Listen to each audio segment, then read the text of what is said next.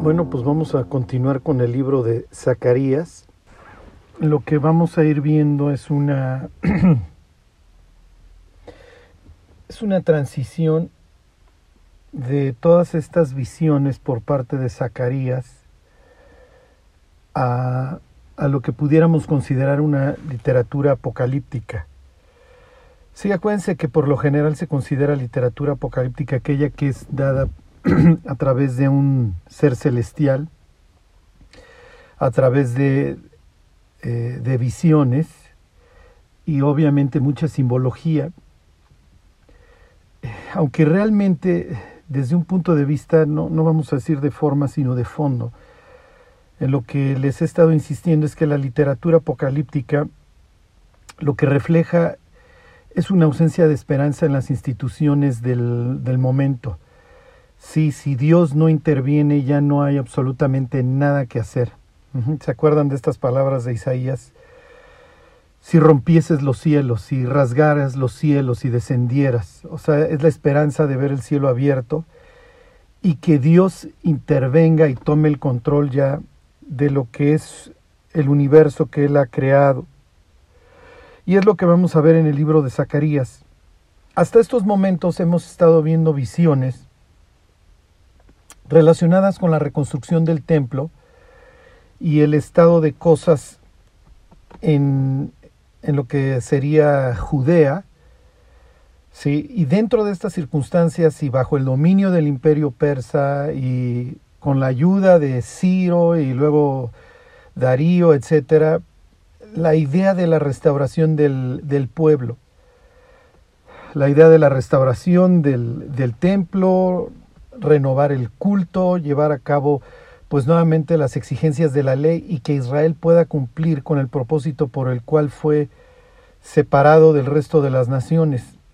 Sin embargo, como lo vamos a ver ahora, este, va a empezar a haber una transición, ¿sí? definitivamente todas las promesas que, que, vamos a estudiar a continuación en el capítulo 8 de Zacarías, y ahorita vemos el 7, pero posteriormente todo esto, pues obviamente eh, piensen en los capítulos 40 de Isaías en adelante, eh, todas estas esperanzas eh, van a empezar a verse como distantes, o sea, ¿qué es lo que está sucediendo? ¿Por qué todas estas promesas de restauración de Jeremías 31 al 33, eh, los, los, los, capítulos 40 en adelante de Isaías? ¿Qué es lo que está sucediendo? O sea, ¿por qué no están teniendo lugar? Y aquí, miren, este, esto es muy importante porque cuando veamos los evangelios, esta es la idea que hay en la parte posterior de la mente de los israelitas cuando cuando nace Juan el Bautista, ¿sí? cuando Jesús es llevado eh, de, de, niño al templo, ¿sí? Este, por eso, o sea, en Nazaret de repente se, le, se levanta Jesús, lee Isaías 61 y dice que eso se ha cumplido delante de sus narices en ese día, y, y la gente definitivamente no ve en Cristo el perfil mesiánico. Entonces, ¿cuál, ¿cuál es la idea? O sea, las gentes, los judíos tienen en mente lo que vamos a leer a continuación. Bueno, les digo en el 8, les dejo de tarea que se lean este, el 31 el 33 de Jeremías, este, léanse 40 al, al 42 de Isaías. O sea, ¿qué es lo que está sucediendo? Y lo que vamos a ver y lo que hasta la fecha no entienden los judíos y realmente no entiende el ser humano. Ahorita vamos a ver cómo esta idea de, estar lejos de Dios no, no, no, se le aplica solamente al gentil, se le aplica también al judío y, y lo vamos a ver, es muy interesante en capítulo 7 de, de Zacarías. Lo que el ser humano no entiende es que lo que ha destruido su vida y lo que lo ha alejado de Dios es el pecado. Y mientras, y mientras esto sea el problema, ¿sí? las promesas de Dios simplemente no se van a poder cumplir muchas en nuestra vida, obviamente, pues vamos a ser los primeros en, en obstaculizarlas, en impedirlas. Y los judíos se van a, desgraciadamente, lo que vamos a empezar a ver es que en toda esta época de restauración va a haber muchos que no se están subiendo al barco de vamos a buscar a Dios y vamos a seguir a Dios. Y desgraciadamente lo que vamos a ver de, de, más o menos el año 500 en adelante es una división cada vez mayor entre el pueblo de Dios.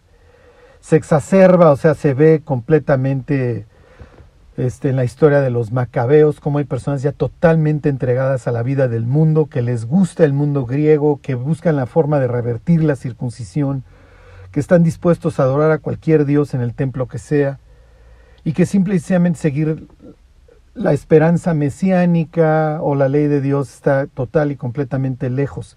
Y esto va a traer cualquier cantidad de problemas, porque los que buscan a Dios van a sentir hasta cierto punto una ofensa por parte de aquellos que ya no lo quieren buscar.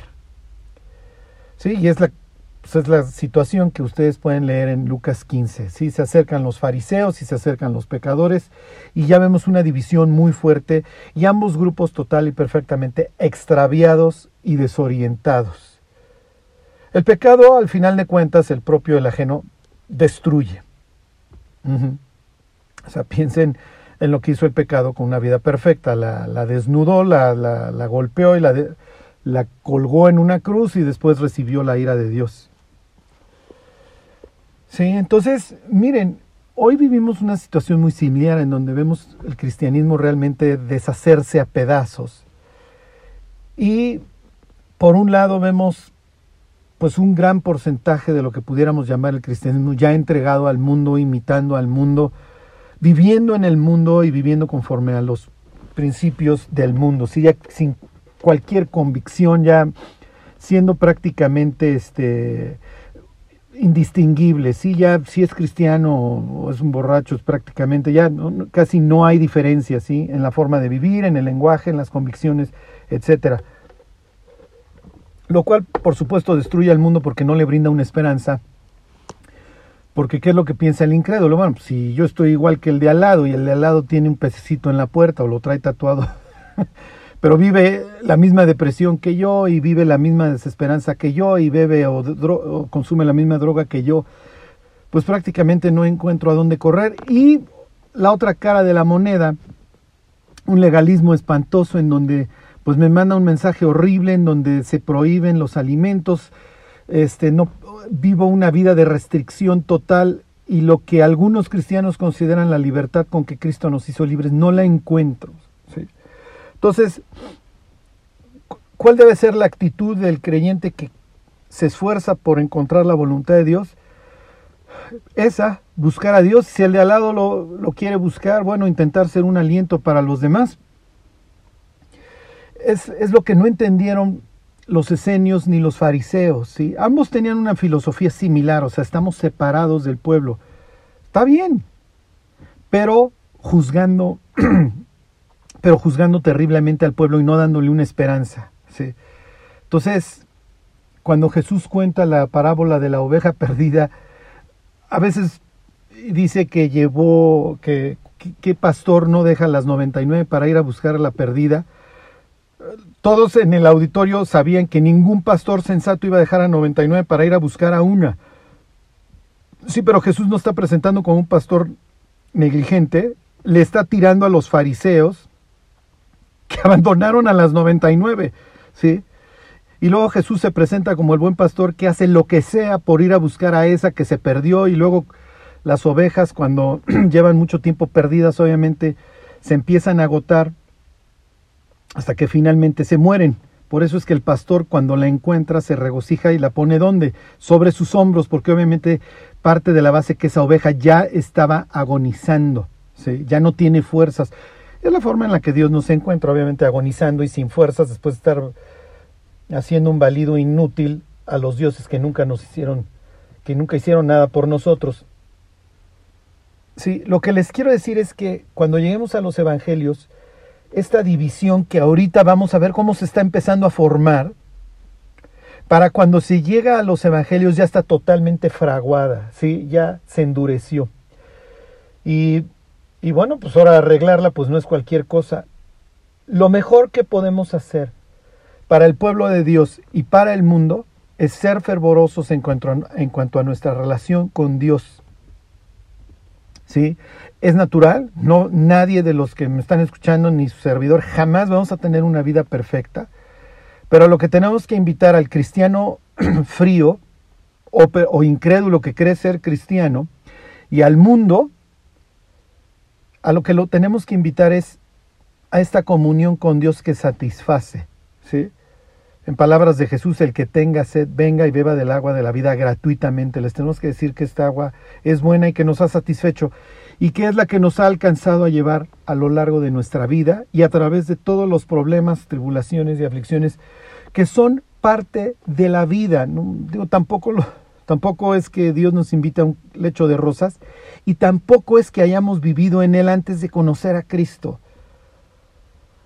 Sí, a veces decimos, es que estoy en medio de muchas pruebas, Dios no me responde. Sí, a ver, Dios está haciendo su trabajo y partimos de la base que sabe lo que está haciendo. Pero no es que antes teníamos la felicidad, ¿eh?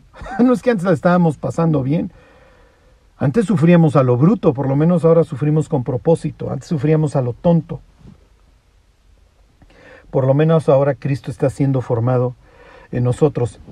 Ok, entonces les doy, les doy esta introducción porque a primera vista el libro de Zacarías es algo así como muy difícil, o sea, ¿de qué me estás hablando? Todas estas primeras visiones.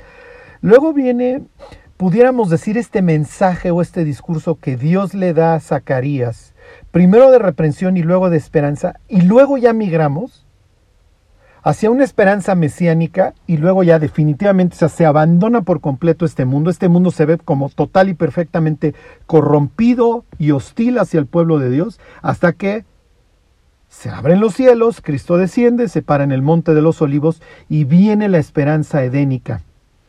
¿Qué es lo que esperaríamos del Edén? Bueno, pues un gran río, es lo que hace Dios, se sienta en su trono y de su trono sale un gran río que trae salud, que restaura ahora sí definitivamente al mundo y luego por todos lados dedicado al Señor, santidad al Señor. Vamos a celebrar la fiesta de las cabañas para recordar nuestro peregrinar y que finalmente llegamos a la tierra prometida, a un mundo gobernado por Dios. Entonces, cuando nosotros entendemos el contexto del libro de Zacarías se nos hace mucho más sencillo, ¿ok? Ya entiendo. Les voy a poner un ejemplo. Piensen en el libro de jueces. que Las preguntas constantes son, eh, ¿qué está pasando con la vida de Sansón? O sea, ¿por qué el desastre? Este, estuvo bien que Jefté hiciera un voto y lo sostuviera, un voto que implicaba el, homicidio, la matanza de de su hija. Cuando entendemos que el libro de jueces muestra a un pueblo yendo en una espiral descendente cada vez más caótico, bueno, entonces encontramos lo que, es, lo que esperaríamos encontrar. Un juez que tiene la capacidad de una fuerza sobrehumana, porque el Espíritu de Dios viene sobre él, pero que desprecia lo que el Espíritu de Dios hace a través de su vida y que cada vez va cayendo en una espiral descendente y rompiendo todo todas las obligaciones que un nazareo tiene delante de Dios que no puedes comer nada inmundo, no puedes beber, y entonces la, se la vive en el banquete, en la borrachera con los filisteos, y no puede pasar navaja sobre tu cabeza, etcétera, etcétera. En el libro de Zacarías, ¿qué es lo que vemos? Vemos una transición, al igual que en el libro de Isaías capítulo 40 en adelante, vemos una transición de una idea de restauración a una literatura apocalíptica. Bueno, les hago un resumen. Hasta ahora hemos estado viendo todas estas visiones por parte de Zacarías y les hago el resumen para que ustedes vean el contexto y ahora la migración. Y ustedes puedan ver el sentido, la dirección que esto está tomando y cuando lleguemos a los evangelios es natural que nos encontremos un pueblo total y perfectamente extraviado y dividido. ¿Ok? Bueno, entonces hasta ahorita hemos visto la visión de, los caballos, ¿ok? Los, los, cuatro carpinteros, el cordel, ¿se acuerdan esta idea de medir este, a Jerusalén? La visión del sumo sacerdote con Satanás a su diestra, el candelabro, ¿se acuerdan? Y los dos olivos, el rollo con las medidas del pórtico del templo, este, la mujer dentro, de la, dentro del efa, dentro de la canasta esta tapada con, con una tapa de plomo, y la visión de los cuatro carros. Ok, ahí nos quedamos. Y bueno, finalmente la visión de nuevamente del sumo sacerdote y sus, sus amigos y la idea de esta de la coronación. Ok, ahí nos quedamos. Y el último versículo del capítulo 6 se los voy a leer porque hagan de cuenta que es una especie de prólogo, de título para lo que viene a continuación. Se los voy a leer, es el 6.15. Y dice, los que están lejos vendrán y ayudarán a edificar el templo de Jehová, y conoceréis que Jehová de los ejércitos me ha enviado a vosotros. Entonces tenemos esta idea de que vamos a seguir, de que Dios va a continuar, por así decirlo, su éxodo del resto de las naciones, a donde fueron arrojados los judíos, y van a regresar a reconstruir. ¿Ok? Y para que nadie, para que nadie se me confunda.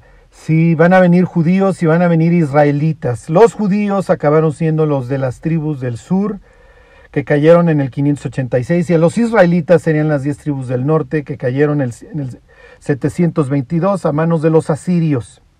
La idea, la expresión aquí de, lo que, de los que están lejos, es de que el resto de las naciones del resto de las naciones voy a empezar a importar, por así decirlo, voy a recuperar a mi pueblo para que continúen la reconstrucción del templo y de la ciudad. ¿Ok? Y Dios pueda continuar sus planes con este pueblo. Entonces, inicia, ok, por así decirlo, el mensaje que va a venir a continuación con un mensaje de esperanza. ¿Ok? Pero el mensaje es condicional. ¿Ok? El creyente no puede esperar paz si hace todo para que le vaya mal. Es la misma migración de la que les estoy hablando de la literatura de la restauración a literatura apocalíptica, lo mismo sucede en el libro de Isaías. ¿Ok? Y les voy a poner un ejemplo. Váyanse a Isaías, por favor, capítulo 59. Aquí, esto que les voy a leer le llaman el trito Isaías. Ahorita no, no, voy a entrar en, ese tipo de circunstancias ni de rollos. Lo único que quiero que vean es esta idea de que Dios efectivamente quiere restaurar a su pueblo. Va a traer a los que están de lejos, pero Dios no puede hacer absolutamente nada. Y aquí tomen en el contexto que se lo estoy diciendo, porque Dios puede hacer lo que se le pegue la gana. Pero Dios no va a hacer nada si su pueblo no quiere caminar con él. ¿Sí? Entonces, he aquí he puesto delante de ti la vida y el bien, la muerte y el mal. Escoge pues la vida para que vivas tú y tu descendencia. ahí está el árbol de la vida y ahí está, el, ahí está el árbol del conocimiento del bien y del mal. ¿Quieres saber lo que es morir de un pasón o atropellado por un borracho? Come de ese Adán. Ahí están los dos que desde el capítulo 2 del Génesis Dios le está diciendo al ser humano, eres libre, maestro. No te hice un robot. Estoy esperando de ti un ejercicio responsable de tu libertad y estoy dispuesto a caminar contigo y a que seas sabio. Te he dado la facultad de ser el sacerdote y el mantenedor del orden en mi creación. ¿Quieres? Adelante. ¿Quieres vivir en una situación caótica? También puedes. Fíjense, dice Isaías 59.1. He aquí que no se ha cortado la mano del Señor para salvar, ni se ha grabado su oído para oír. Dios sigue con sus facultades perfectamente sanas. ¿Ok? Dios sigue siendo omnipotente. Pero vuestras iniquidades han hecho división entre vosotros y vuestro Dios, y vuestros pecados han hecho ocultar de vosotros su rostro para no oír porque vuestras manos, etcétera, etcétera, etcétera. Ahorita vamos a, no sé si hoy nos vaya a dar tiempo, pero vamos a ver algo relacionado con el capítulo 58 de Isaías. Okay, que va a manejar la misma, exactamente la misma idea de Zacarías 7. ¿Ok? Entonces, ¿cómo, cómo este, fíjense, les leo el versículo 4, no hay quien clame por la justicia, ni quien juzgue por la verdad. Confían en vanidad y hablan vanidades, conciben maldad y dan a luz iniquidad.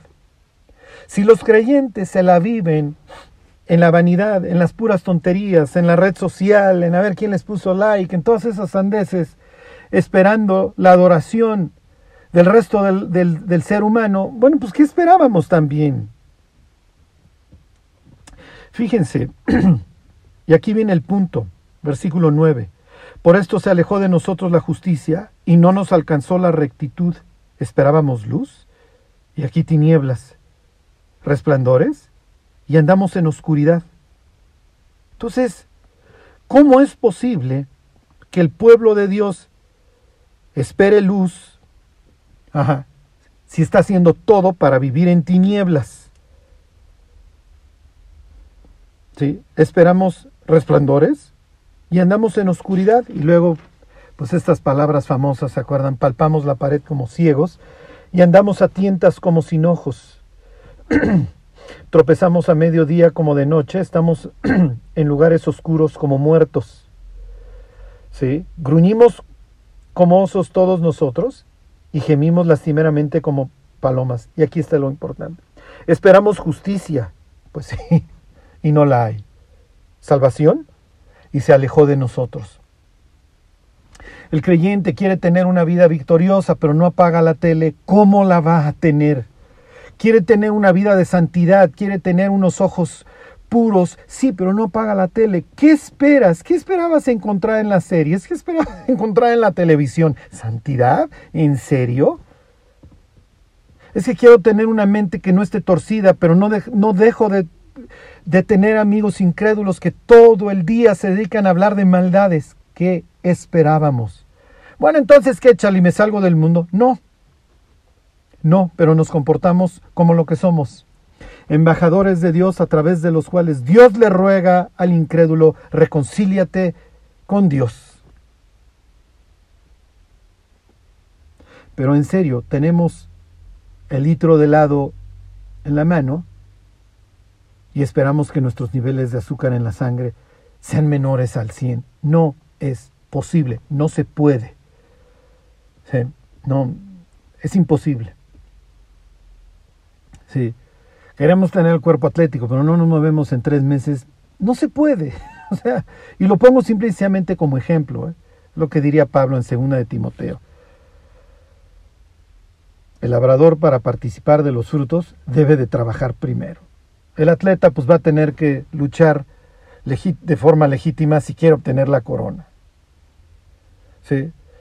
Nadie que es, tomado por soldado por alguno se enreda en las cosas del mundo a fin, de que, a fin de agradar a aquel que lo tomó por soldado. Ni modo. El labrador para participar de los frutos pues va a tener que sembrar, va a tener que fertilizar, va a tener que regar, etcétera, para eventualmente ver los frutos. Y desgraciadamente, esto es lo que vamos a ver en los libros de Esdras y Nehemías, una serie de problemas. El pueblo ya no quiso caminar con Dios.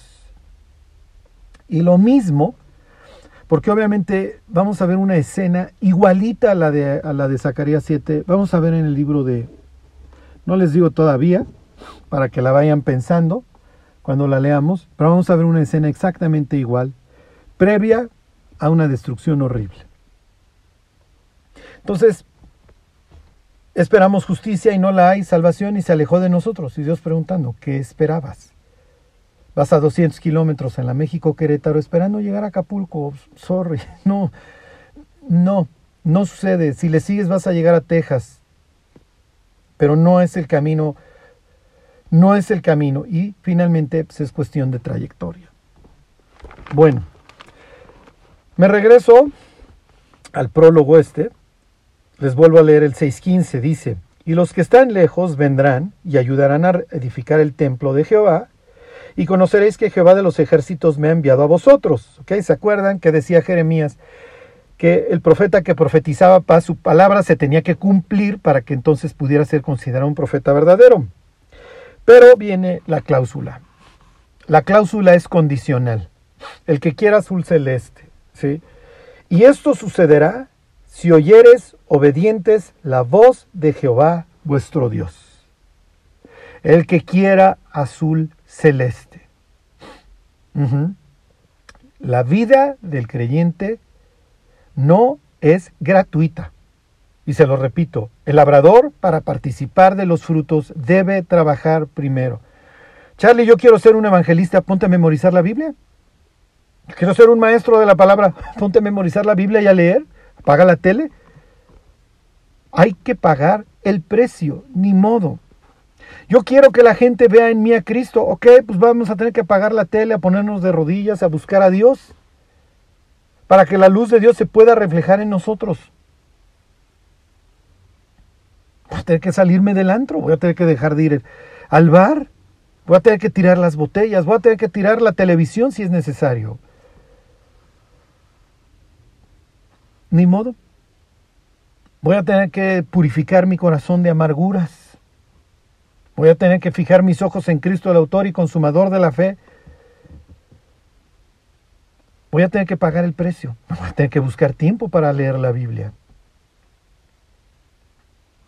Pero desgraciadamente o afortunadamente, como lo quieran ver, Dios tiene esta idea de que el ser humano puede encontrar en el propósito que le da satisfacción.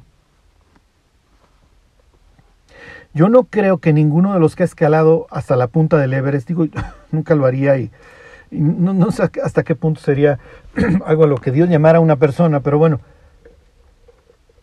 si le preguntaran a una persona que escaló el Everest, oye, pues estaba bonita la vista desde allá arriba, me imagino, ¿no hubieras preferido que te descolgaran de un globo aerostático y ya? Digo, conocemos la respuesta. Todos esos meses o años de preparación, la aclimatación, el esfuerzo para llegar a la cima. Y dijera Pablo, ellos corren por una corona corruptible. Se va a pudrir, es inútil. Nosotros por una corona que se conserva para toda la eternidad. La satisfacción que el escalador experimenta al llegar a la cima del Everest no tiene absolutamente nada que ver a la que nosotros tendremos cuando estemos en la cima del monte con Dios. Los que no entiendan esta analogía, escuchen la predicación del, martes pasado de Apocalipsis, del monte de... ¿Dónde están los 144 mil? En el monte de Sión. No tiene absolutamente nada que ver la satisfacción entre unos y otros. ¿eh? Entonces, Dios dice, sí, vamos a, vamos a restaurar y a reconstruir lo que ustedes quieran. Pero no van a tener que hacer caso, no van a tener que escuchar. Sí, esto es contratar al maestro de piano, al maestro de lo que ustedes quieran y no hacerle caso. No, tiene ningún sentido. Pues entonces no pagues. Entonces no tiremos el dinero. Ok, entonces esto es una especie de prólogo, de título para lo que sigue.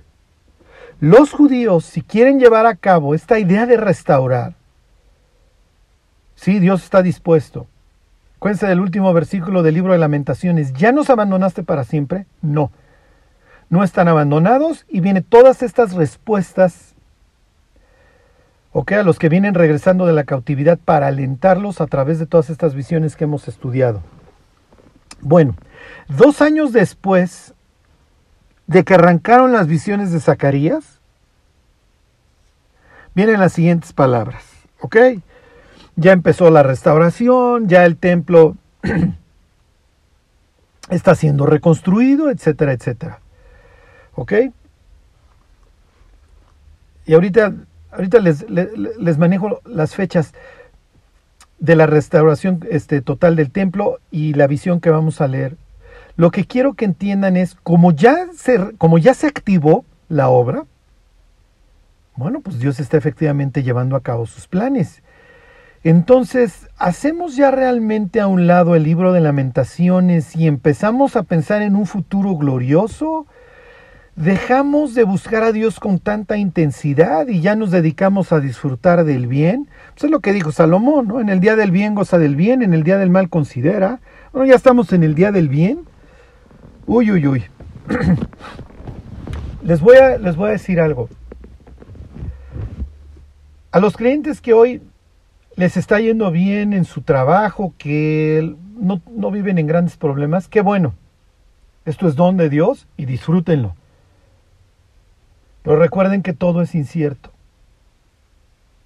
Y que a veces es inclusive más difícil seguir a Dios cuando tenemos el viento detrás, no cuando lo tenemos contrario. ¿Ok? Entonces, a los que se los está llevando el tren, que hoy están sumidos en muchísimos problemas, en un matrimonio que ya no ven lo duro, sino lo tupido, que ven a sus hijos sumidos en las drogas, en una vida vana, etcétera, a seguir clamando. Tanto unos como otros tienen la necesidad de estar buscando constantemente a Dios. Esto nunca se termina. Sí, porque a continuación le van a preguntar a, a Zacarías, oye, pues ya dejamos de, de ayunar entonces porque pues vamos con viento en popa. No, espérense, no se trata de dejar de comer, ¿eh? Se trata de buscar a Dios constantemente. ¿Ok? ¿Ya pasaron los tiempos malos? No, en este mundo no, no han pasado ni pasarán los tiempos malos hasta que Cristo regrese. Y hoy en 2021, olvídense, lo más probable es que ya nos subimos a una resbaladilla que va en sentido descendente y ya no va a haber ni siquiera un valle.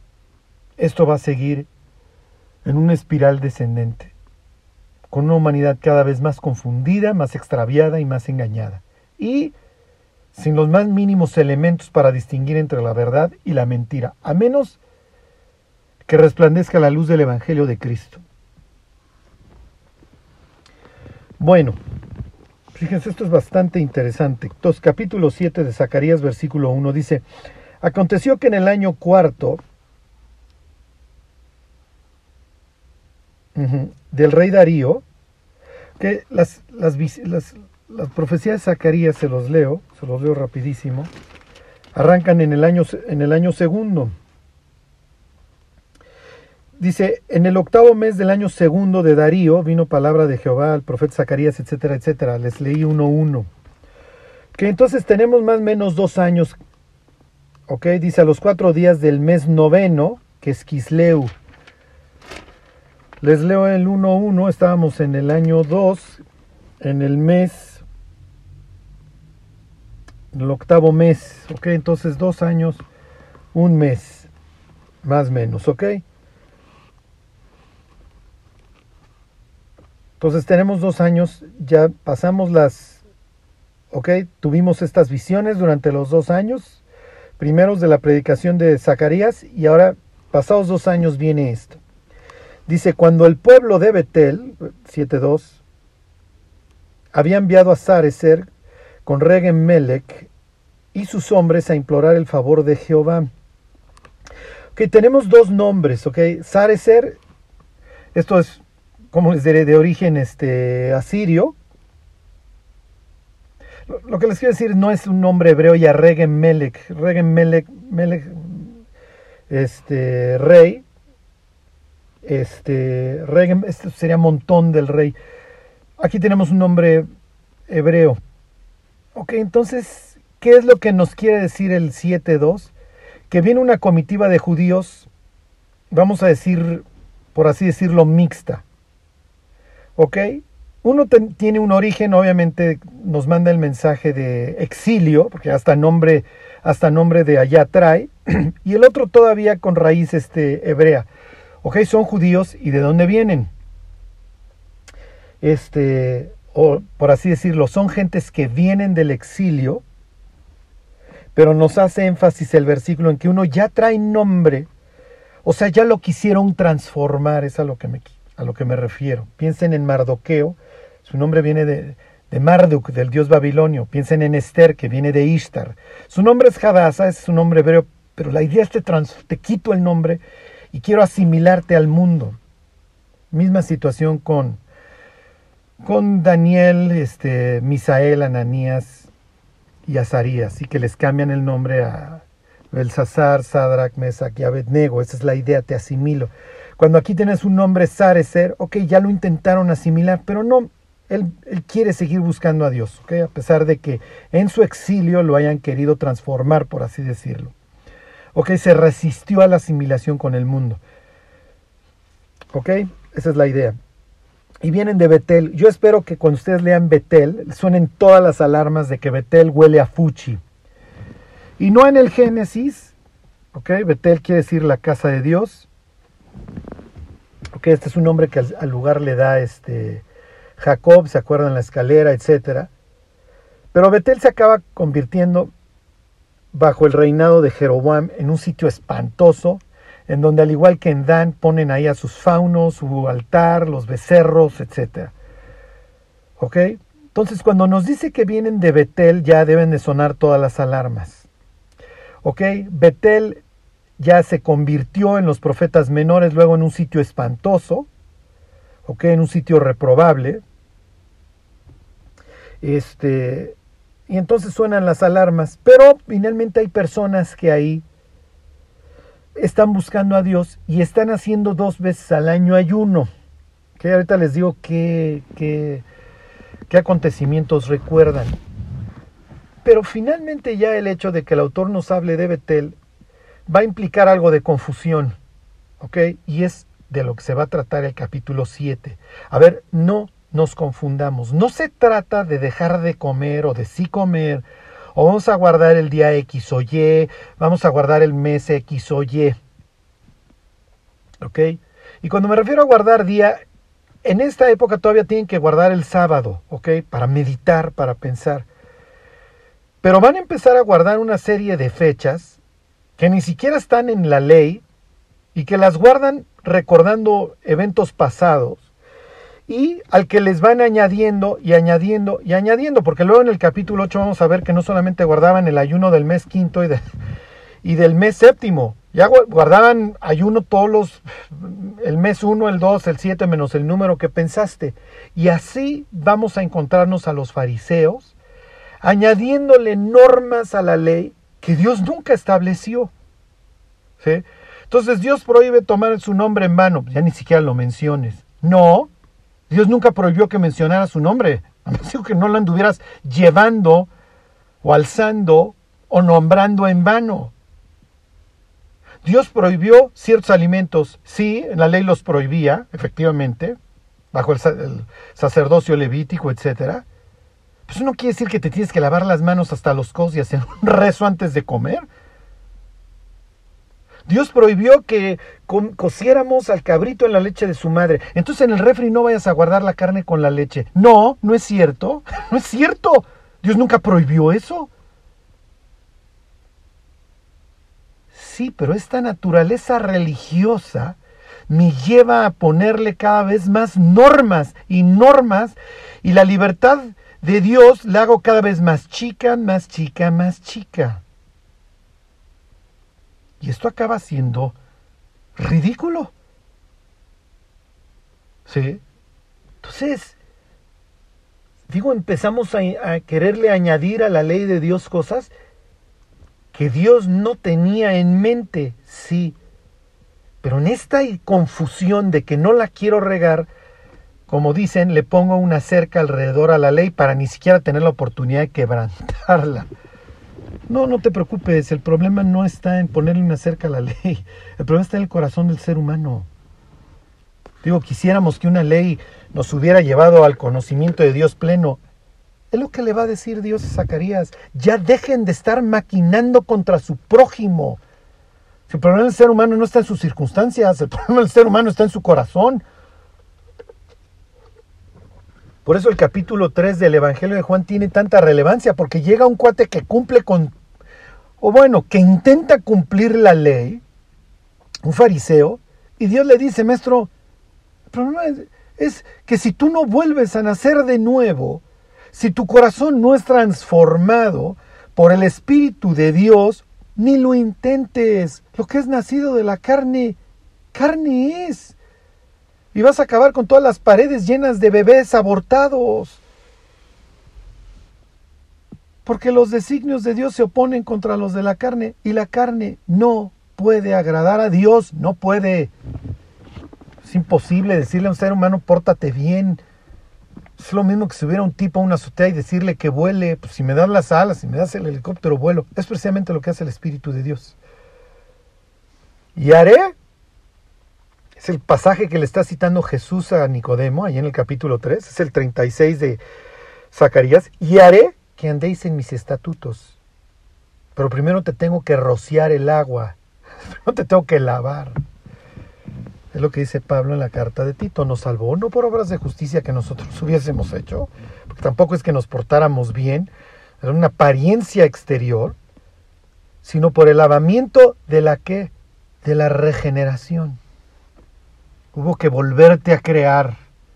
Tuviste que volver a nacer. Por el lavamiento de la regeneración y la renovación te tuve que volver a ser nuevo. Tienes que volver a nacer, Nicodemo. Eres un hombre ejemplar, eres un principal entre los judíos, eres un miembro del Sanedrín. Pero no vas a ver el reino de Dios, no con el corazón que traes allá adentro. Tu problema no está en los 500... No me acuerdo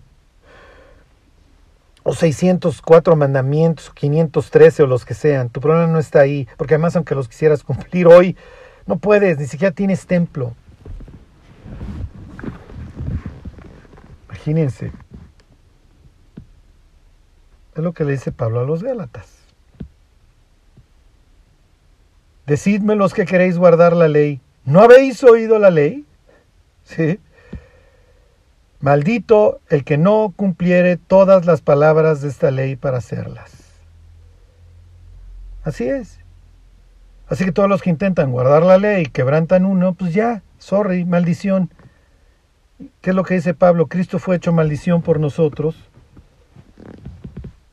para podernos perdonar.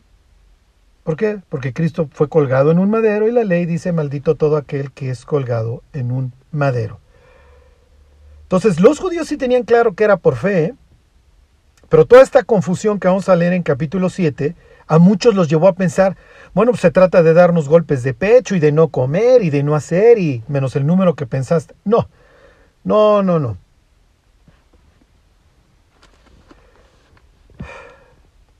Y creyó, y creyó Abraham a Dios y le fue contado por justicia. O sea, los que lo tenían claro entendían que era por fe entendían que era por establecer un pacto de fidelidad con Dios, en donde partían de la base, iban a seguir fallando. Como lo hizo Abraham, como lo hizo Moisés, como lo hizo David, como lo hicieron sus grandes hombres. ¿Ok? y aquí viene. Como verán, esto es muy interesante porque realmente, Charlie, ¿de qué habla el capítulo 7? Ya no le des más vueltas, de nuestra naturaleza religiosa. Sí. Ok, vivo de, prácticas ilícitas, pero le doy un diezmo a Dios. Y entonces, pues yo creo ya estamos a mano. No, no lo vas a comprar y no le interesa a Dios.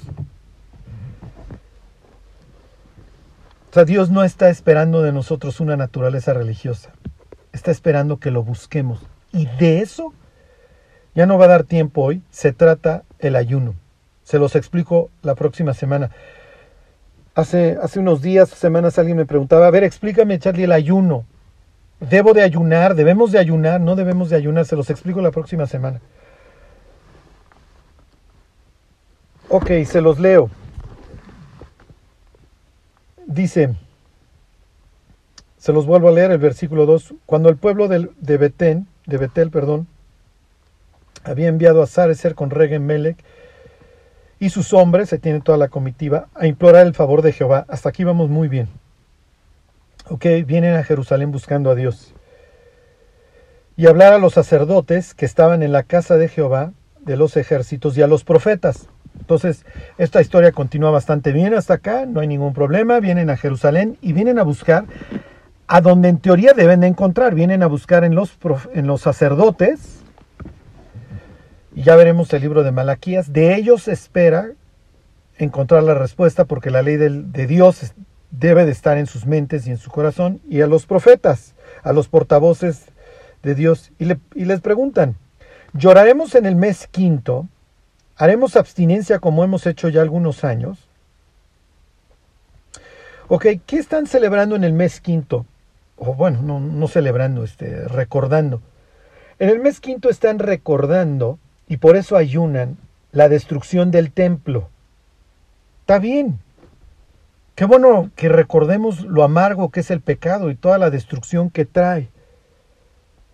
Entonces, oye, pues como vemos que ya la restauración está y hemos escuchado mucho de la literatura de la restauración, Jeremías 31 en adelante, Isaías 40 en adelante, eh, pues, oye, todas estas promesas que nos vienes diciendo de que van a venir los de lejos. Y este, pues entonces, ¿qué hacemos? ¿Sí seguimos este, ayunando? ¿Seguimos lamentándonos por ese día? Este, Versículo 4. Vino a mi palabra de Jehová de los ejércitos diciendo, Habla al pueblo del país y a los sacerdotes diciendo, Cuando ayunasteis y llorasteis en el quinto y en el séptimo mes, estos setenta años, ¿habéis ayunado para mí? Entonces, ¿de qué se está tratando el ayuno? A ver, ya estamos, ya estamos metiéndole ayunos a la ley que la ley no establece. Porque la ley establece efectivamente un ayuno en el mes séptimo pero no es el que están guardando, o sea, no se refieren al del día de la expiación, mes séptimo, día 10. Sucede que después se acuerdan de la conquista por parte de Nabucodonosor. Nabucodonosor deja un gobernador en, el, en Judea que se llama Gedalías y después de siete años de que lo deja Nabucodonosor, lo matan.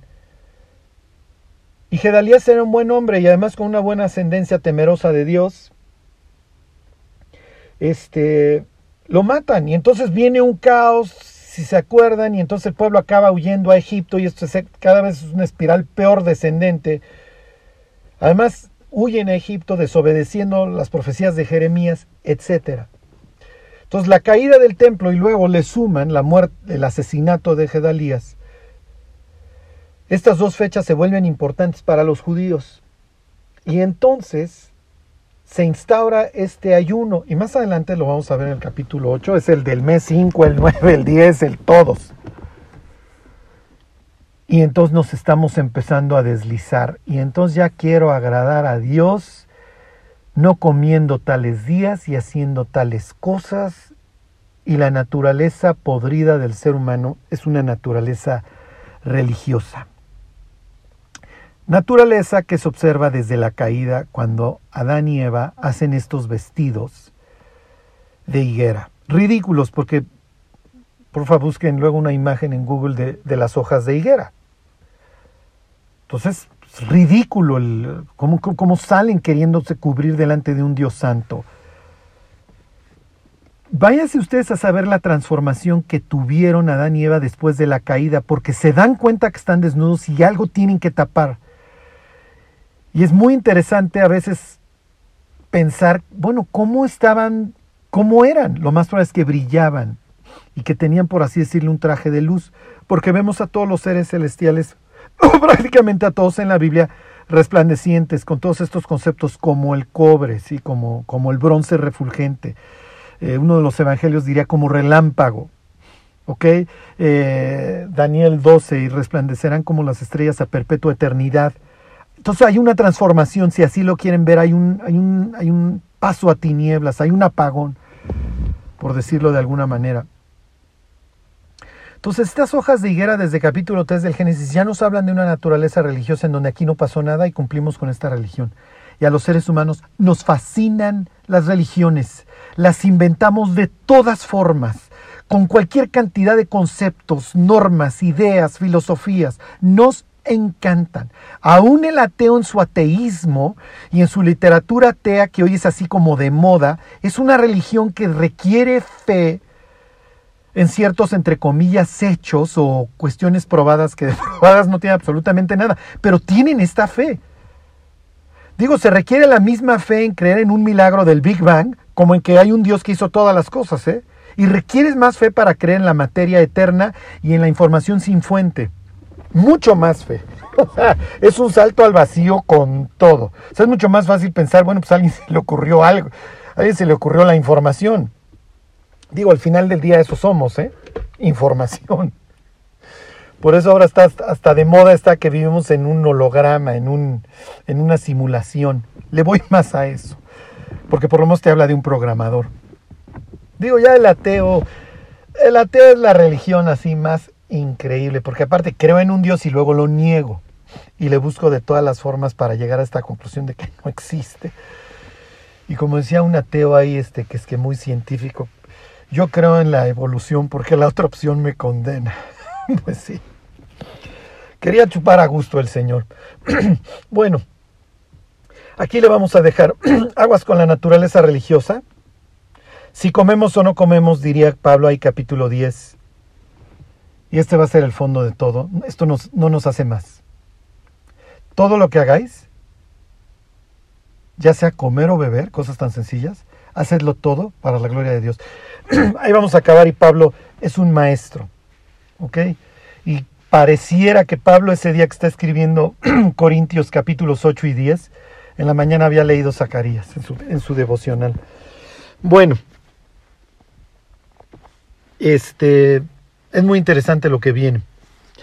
Eh, que Dios los bendiga.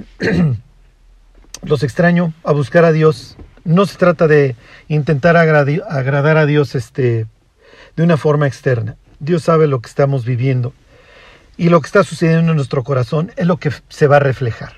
El fruto viene del árbol y el buen árbol da buenos frutos. Que Dios los bendiga.